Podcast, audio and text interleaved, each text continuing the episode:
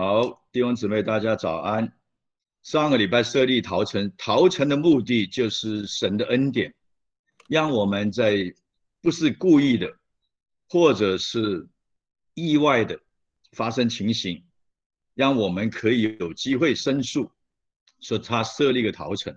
这个陶城呢，在迦南地和约旦河东岸三个，约旦河西岸三个，而且这个陶城的距离是均等的，意思就是让你比较在任何地方。你逃到那个逃城旁边都很方便，你不能将六个城放在一个地方，那对近的人来讲很方便，对远的人讲就不方便。你的逃城所有的路桥都要去修理好，不能说路跑不过去的桥是断的，那你就逃跑不到那边嘛。这个告诉我们，神给我们的恩典是个坦很很平坦的道路，只要你愿意，你一定走得走到得了地方。除非你不愿意，你愿意，没有人说我没有办法信主，不可能，因为神将所有的恩典都已经铺好了一条很平坦的道路，让你很方便的走到。你都到了里面以后，不是说你说没有罪就没有罪，他有长老出来判断这个事情，到底你是有故意的还是无意的。那如果是故意的，那当然不能逃进逃城里面，就是你逃进去也没有。那如果你不是故意的，那你就可以在陶城里面一直住，那受害者的家人就不能找你报复。等到大祭司那个时候的大祭司死了以后，你逃在里面的人，你就可以出来，重新你的生活，得回你的产业。那这个告诉我们什么呢？今天陶城就是教会，就是神的国。旧约里面的逃城就是方舟。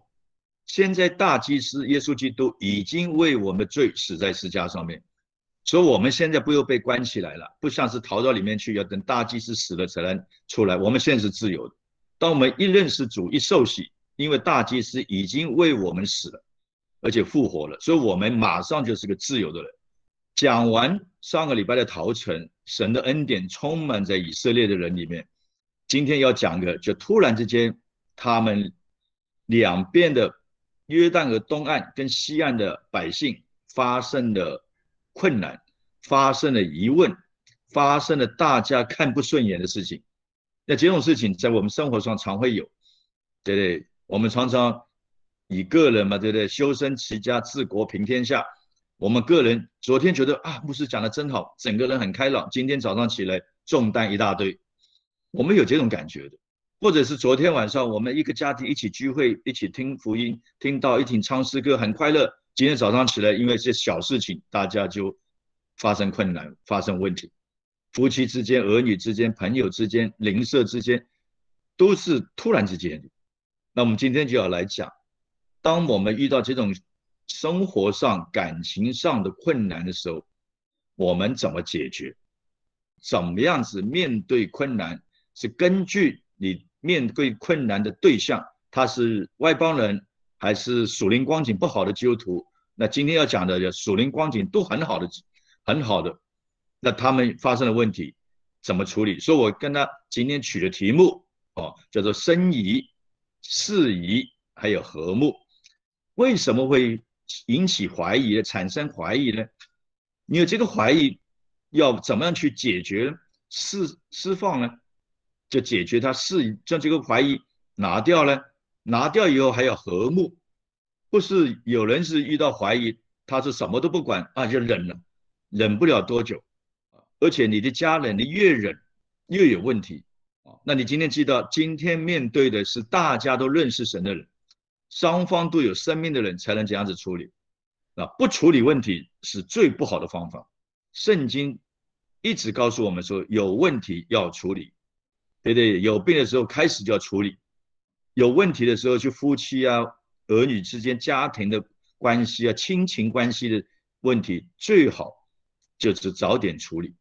处理完了以后要和睦，所以有问题，所以为什么当有问题发生的时候，有困难发生的时候，圣经告诉我们说，这个困难是个危机，也是我们的转机。你依靠神，因着这个转机，神祝福你。所以圣经一直告诉我们这件事情，哦，那我们不处理问题，就是意思就你不交给神，哦，你也不想去面对，那逃避的话呢，问题会很严重。那处理问题需要技巧啊，处理问题需要智慧，所以我们常常要求神给我们智慧。那根据今天的题目，我们要来读点圣经。我们先读二十一章四十三到四十五节。这样，耶和华将从前向他们列祖起誓所应许的全地赐给以色列人，他们就得了为业，住在其中。耶和华照着向他们列祖起誓所应许的一切话，使他们四境平安。他们一切仇敌中没有一人在他们面前站立得住。耶和华把一切仇敌都交在他们手中。耶和华应许赐给以色列家的话，一句也没有落空，都应验了。阿门。神所说的话，一句都没有落空。对以色列人是这样子，对我们也是一样这样子。那我们继续读二十二章十到二十节。流变人、加德人和马拿西半支派的人，到了靠近约旦河的一带迦南地，就在约旦河那里筑了一座坛。那坛看着高大。以色列人听说流变人、加德人、马拿西半支派的人靠近约旦河边，在迦南地属以色列人的那边筑了一座坛。全会众一听见，就聚集在示罗，要上去攻打他们。以色列人打发祭司以利亚撒的儿子菲尼哈往基列地去见流变人、加德人、马拿西半支派的人。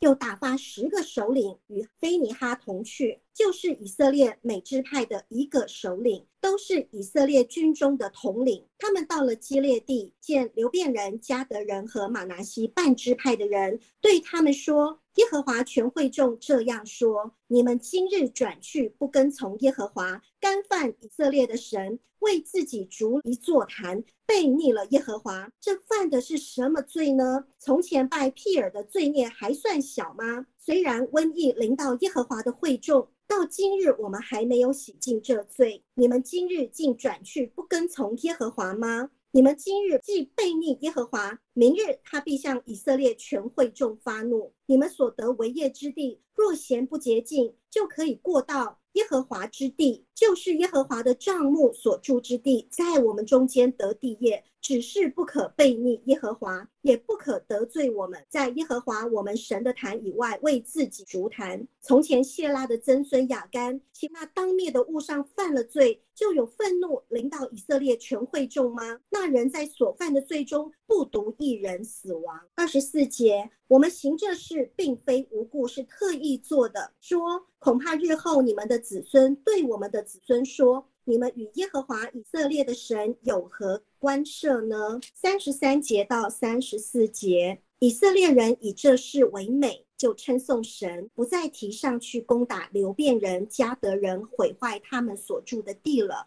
流变人、加德人给坛起名叫正坛，意思说这坛在我们中间证明耶和华是神。阿门。阿门。刚才我们。读到的三处的圣经，我先给大家做一个大纲，让大家了解这几处的圣经在讲什么。在约书亚记二十一章四十三到四十五节，告诉我们一件事情：上上个礼拜讲到说，约书亚将所有迦南地都打下来了。那事实上还有一部分没有打下来，所以主跟他讲说：“你年纪老迈，但还有未得之地。”但神并没有惩罚他。神将的事实告诉我们，要我们还有努力的空间。所以我常常提醒弟兄姊妹，我不是压迫你们、压榨你们，要你们一定要怎么样，就告诉我们，我们人活着的时候还有努力的空间，还有未得之地、未得之名。但神要安慰我们，没有关系，虽然有一部分没有打下来，但是分产业的时候照样分，因为全地都属于神的。虽然我们还有很多努力的空间，但神说没有关系，你继续服侍，继续做工，我继续带领你。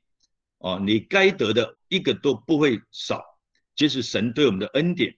约书亚就照着神的吩咐，将产业分给九个班支派。为什么九个班支派呢？有两个班支派在约旦河东已经分好了，你九个班支派里面又分两批。有一批呢，就是犹大，还有以法莲跟马拉兹班支派，他们主动去拿。那还有七个支派，你看大部分都是被动的。所以约书亚就对他们说：“哎，其他五个支派都已经得到产业，你们七个支派要等待何时呢？”他们就不敢动。所以神需要教会兴起领袖，兴起牧羊人，好的牧羊人来带领他的群羊。如果每只羊都很很自动自发的，就每个都可以成为牧羊人。所以神知道，大部分人都是害怕，啊，就不敢行动。所以约书亚是领袖，就告诉他们：你们现在开始去帮我测量，他们每个支派派出三个人，那就七个支派就二十一个人。去测量那些没有人得到的地，已经有人分的，你就不能再去拿了。没有得到的，你去测量，测量完了以后回来跟约书亚讲：好，我们将地分为七块。那谁要哪一块呢？也不能吵闹，就研究，抽签抽到谁在哪里就在哪里。所以最后刚才我们读的二十。一章四十三到四十五节就告诉我们，耶和华的话没有一句是落空的，他们所得的产业都得着了，而且市井平安。再说一遍，神的话没有落空的。这句话不是单单跟以色列人说的，也跟我们说的。神给我们的产业，让我们可以得地为业。你的父母、你的兄弟姊妹、你的配偶、你的儿女，我们三等亲里面。你这些责任、这些产业，神说要赐给你。虽然到目前为止，你认为说还不错，家里很多人都有信心，但神告诉你还有很多未得之地、未信之民，你仍然有努力的空间。但神也安慰我们，没有关系，你做你的事，跟着我们神做，神就负他完全的责任。说分配好了以后呢，二十二章的十到二十节。约旦河东岸有两个半支派，一个是流变，一个加德，还有马拉西半支派。他们住在那边，突然之间，这些领袖有个想法，他们要盖一个坛。他们的目的，开始的时候没人了解，所以领袖有时候有意向来的时候，不一定每个弟兄姊妹能够了解的。他们就做了这个事情，做了这个事情呢。约旦和西岸，西岸有九个半支派，看到以后呢。他们就很生气，为什么呢？因为以色列的律法规定，你不能自作主张要在哪里献祭，坛在哪里，祭坛在哪里，会幕在哪里，祭坛就在哪里。当时的会幕在哪里呢？会幕在四楼，所以他们所有人集中在四楼。说所有以色列人，你不能说我要在哪里方便，我在哪里祭坛就祭坛，不行。所以我们做每个事情，你不了解。你只要顺服，你不了解，你不顺服，你得罪神，你都不知道。那你是不了解以得罪神的，那你要学习啊！反正你一辈子都在得罪神呢。那了解的人应该将真理讲清楚，免得别人踩到地雷啊。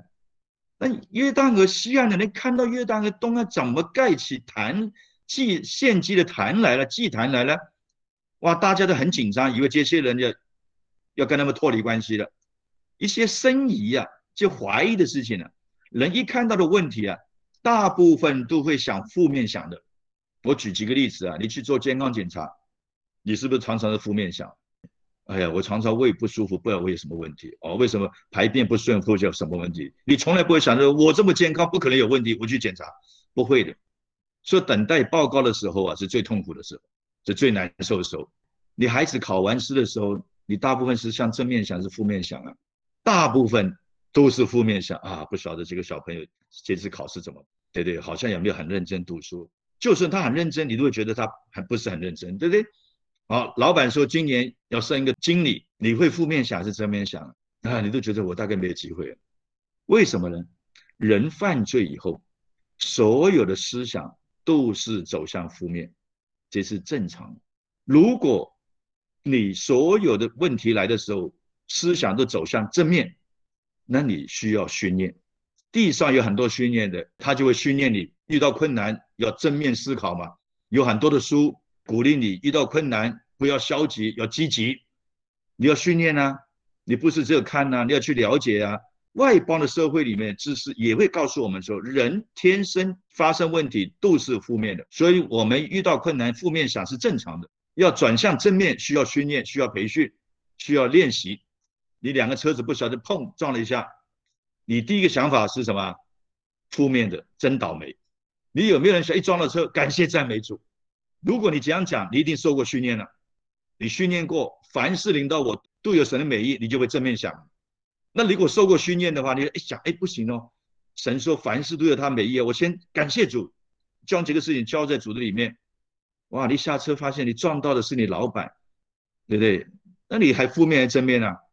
你一定觉得说，啊，真倒霉，看到老板，我今天就完蛋了。他是开商逼的，我是开玉龙的，那我赔死了。那我又追撞他，又是负面的。你看，我们无时无刻都不落在一个罪的负面的里面。所以世上没有一个艺人都是罪人，那你要怎么样子？一撞到老板，你笑嘻嘻跟他讲说：“哎，老板，对不起，对不起。”老板说：“没关系，我知道你一定是赶着去上班，所以不小心撞到我，没有问题。我有全险，我连你都赔了。这么认真，对不对？你明天来办公室找我，我有些任务要交代你。你看，你怎么知道神不会做这种事情？祷告不是要改变环境，当然神可以改变环境。”祷告主要要改变我们的心态，让我们的心态对神有信心，这是祷告的目的。所以他们看到约旦和东安看到这个事情，一想就想到负面的，哇，这些约旦和东安的人，对不对？要背叛我们的神，说他们集中在四楼。为什么集中在四楼呢？因为会幕在四楼，那个时候是会幕在四楼，说集中在四楼，所有的领袖都觉得说，他们真的是要背叛耶和华神。他们要离开我们，他们要得罪神，我们应该去处理这个事情。民意是麻木的，对不对？一看到大家都喊个口号就冲了，杀了人才知道误解了。领袖很重要，当时候领袖都是英明的领袖，大祭司以利亚撒，神的仆人约书亚，他们马上禁止冲动。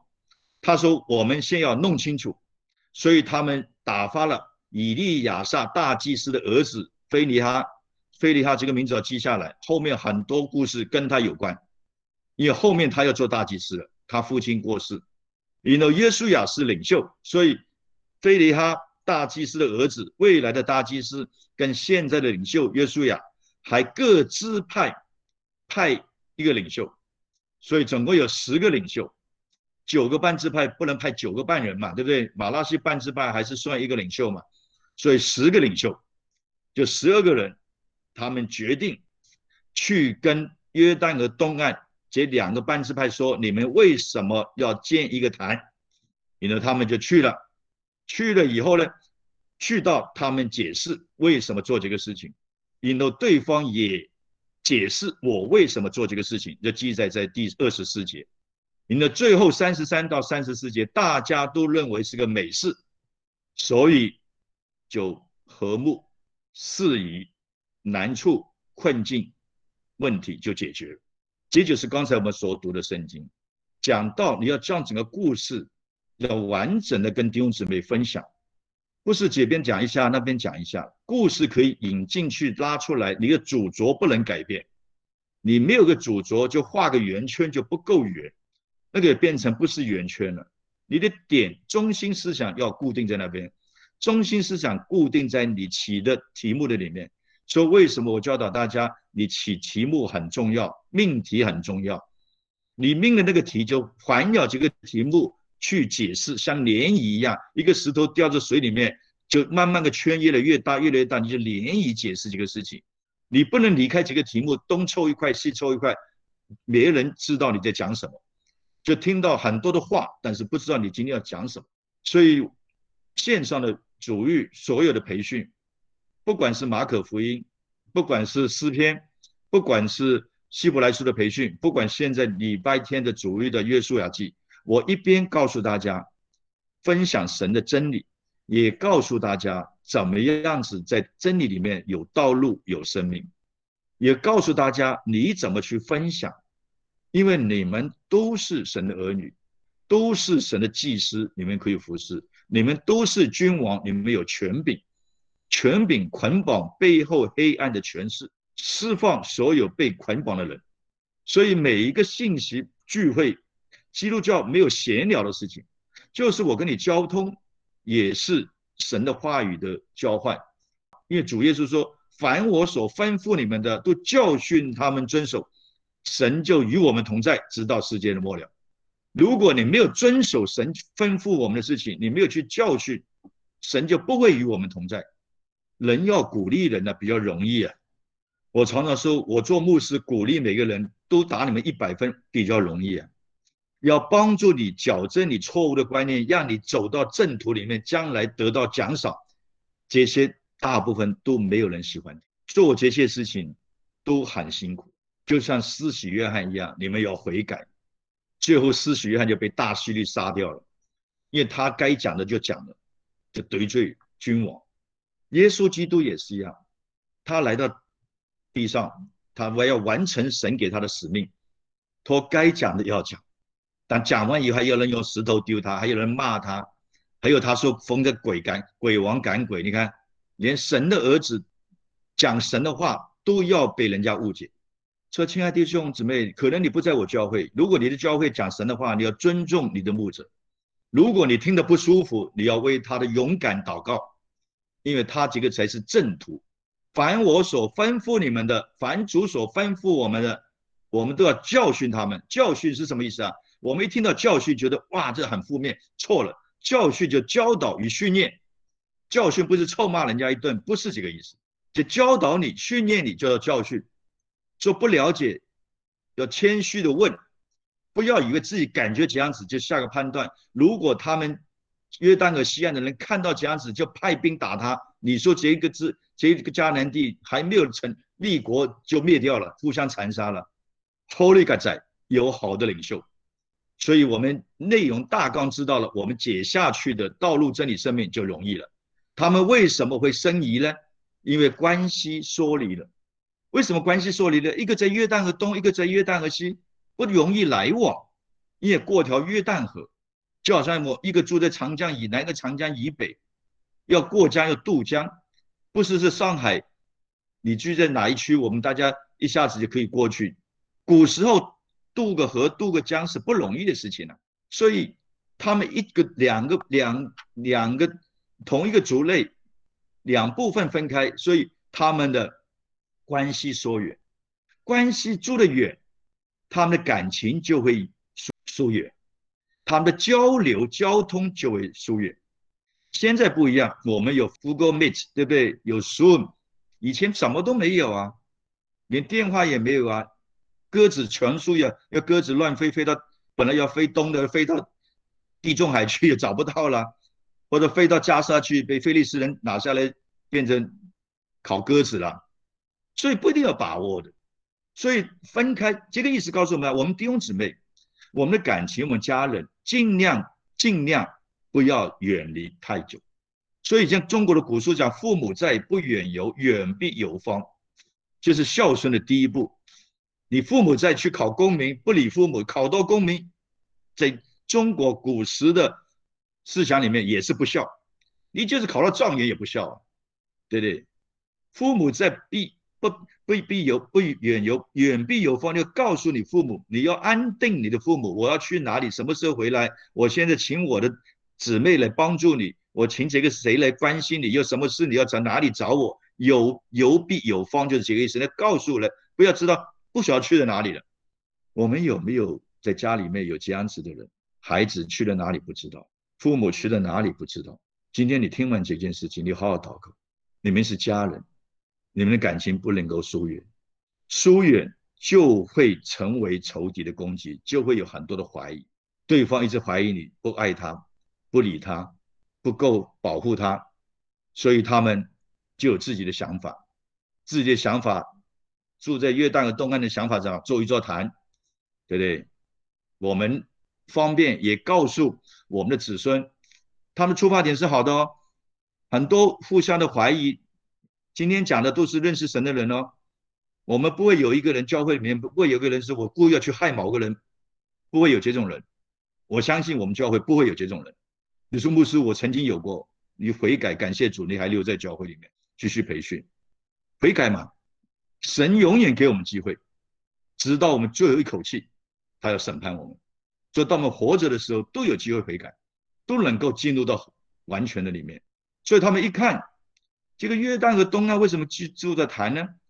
当他们去问他的时候，约旦和西岸的两个领袖带了十个人去问他们：你们为什么这样做？引导接下去问的人，他还说明来意：你们这样做难道不怕得罪神吗？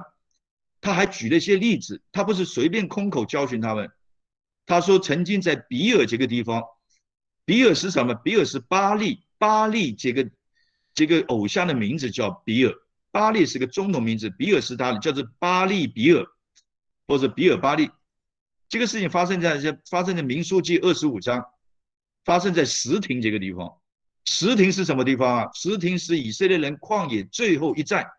过了石亭，他们就要过约旦河了。过到约旦河几甲，那这个一连串的约书亚记，如果你听完，你真的抓到重点，这些东西你可以背出来的，你不需要再去看的。这只是故事，故事有连贯性，你比较容易。所以他们说，石亭最后一站，你们忘记了吗？为什么石亭发生什么事情？发生以色列人跟摩雅女子行奸淫，那次神大发雷霆。神为什么发怒呢？文字的形容，你不要想象神发啊就很凶，不是，神非常的 peace，神写几句话，透过摩西，透过约书亚，告诉我们神很难过，太难过了，四十年旷野都要结束了，还犯这种事，说神降下瘟疫，领袖出来处理事情，如果没有领袖，所有犹太人都死在。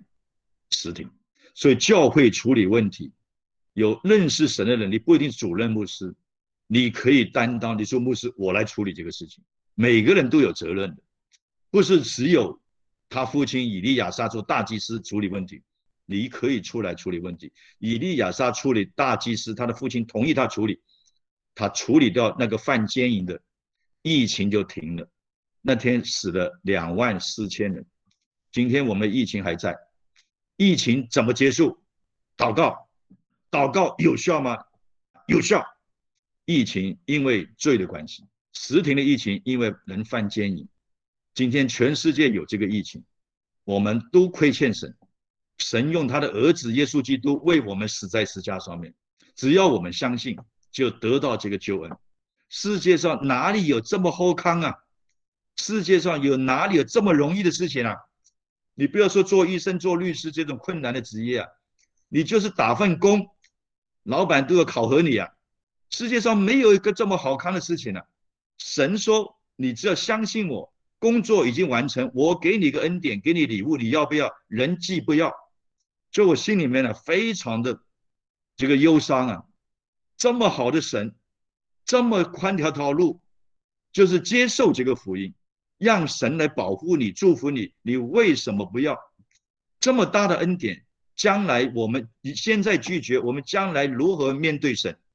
就像考试一样，教授说：“你们只要签个名，我就给你们及格。”你既然连名字都不愿意签，就表示你是什么态度？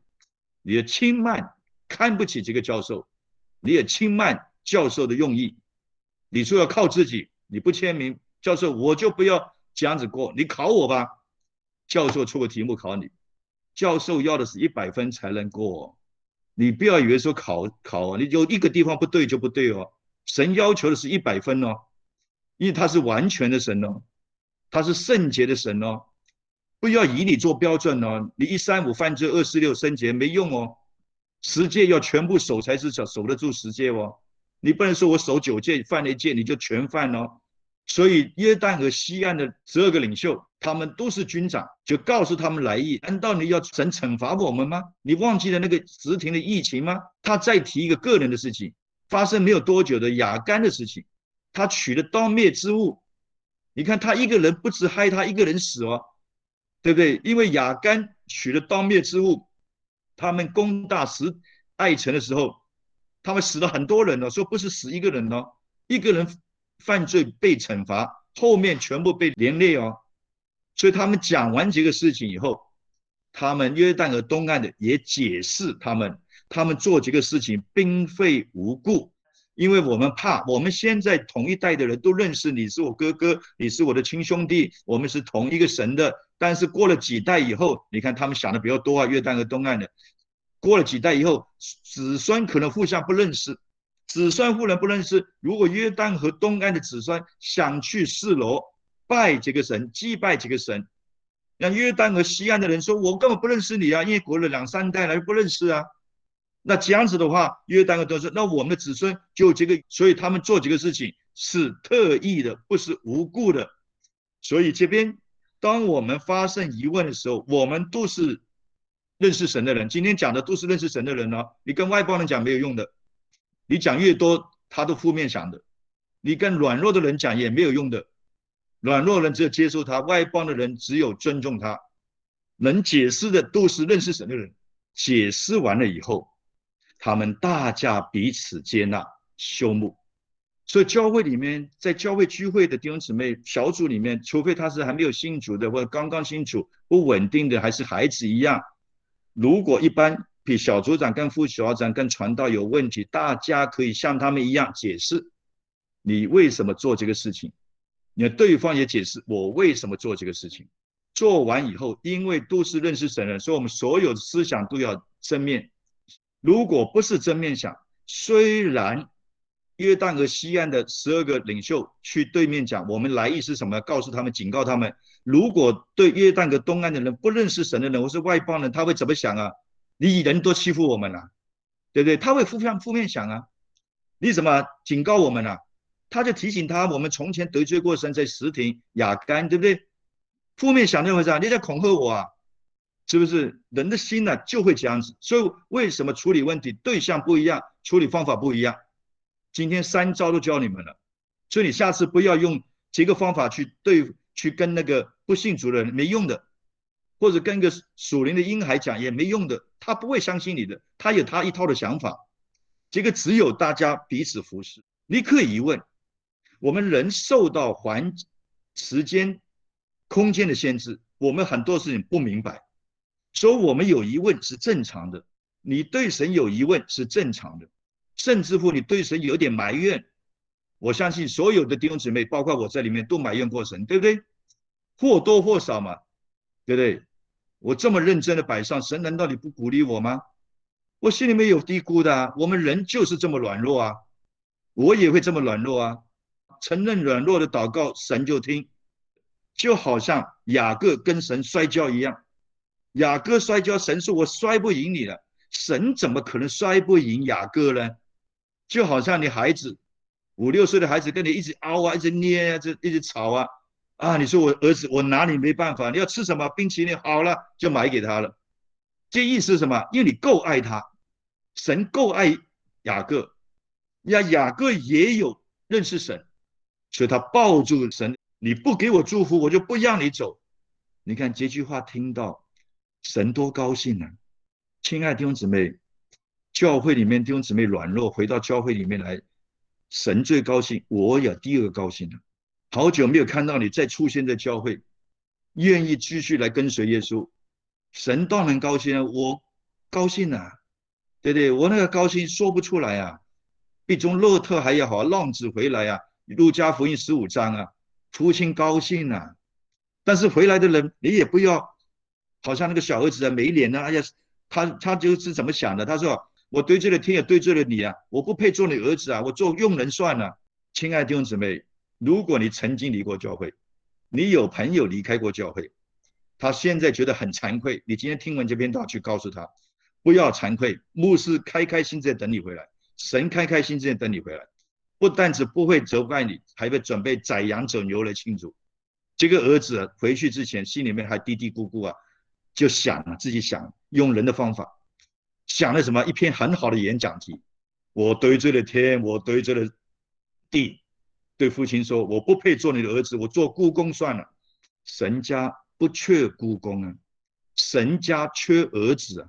这个父亲只有两个儿子啊，他缺儿子，他故宫很多啊，他家里非常有钱啊。所以这个情形，我们不但只要思仪，还要和睦。和睦叫什么？维持能够世世代代子孙都有良好的关系，维持到此处的爱。所有弟兄姊妹曾经离开教会的，你现在坦然无惧回到教会里面来，好好的安静在神的面前，好好接受培训，接受教导，你的福分一样回到你身上来。我们走神给我们的道路，我们的命定是神在创世以前，在耶稣基督里已经安排好了，不能再改了。为什么不能再改呢？因为是最好的，所以不能再改。神用环境、用人。来带领我们用圣经话语来带领我们回到正途里面。只要你走在正途里面，你应该得的奖赏，神说：“我一块钱都不会少给你。”我们插出去回来，走完这条道路，该打的仗打完，当守的道守住，当跑的路跑尽，打赢打输是神的事。有该打的仗，我就面对。神说：“我负你完全的责任，我就给你冠冕。”保罗说：“我有冠冕，你们也有冠冕。”所有想得冠冕的人都可以得着，所以领袖看完以后，这件事情视为美事，开始申疑，后来释疑，后来和睦，所以他们将这个坛取名叫做耶和华是真的，叫正坛，证明的真，祭坛的坛。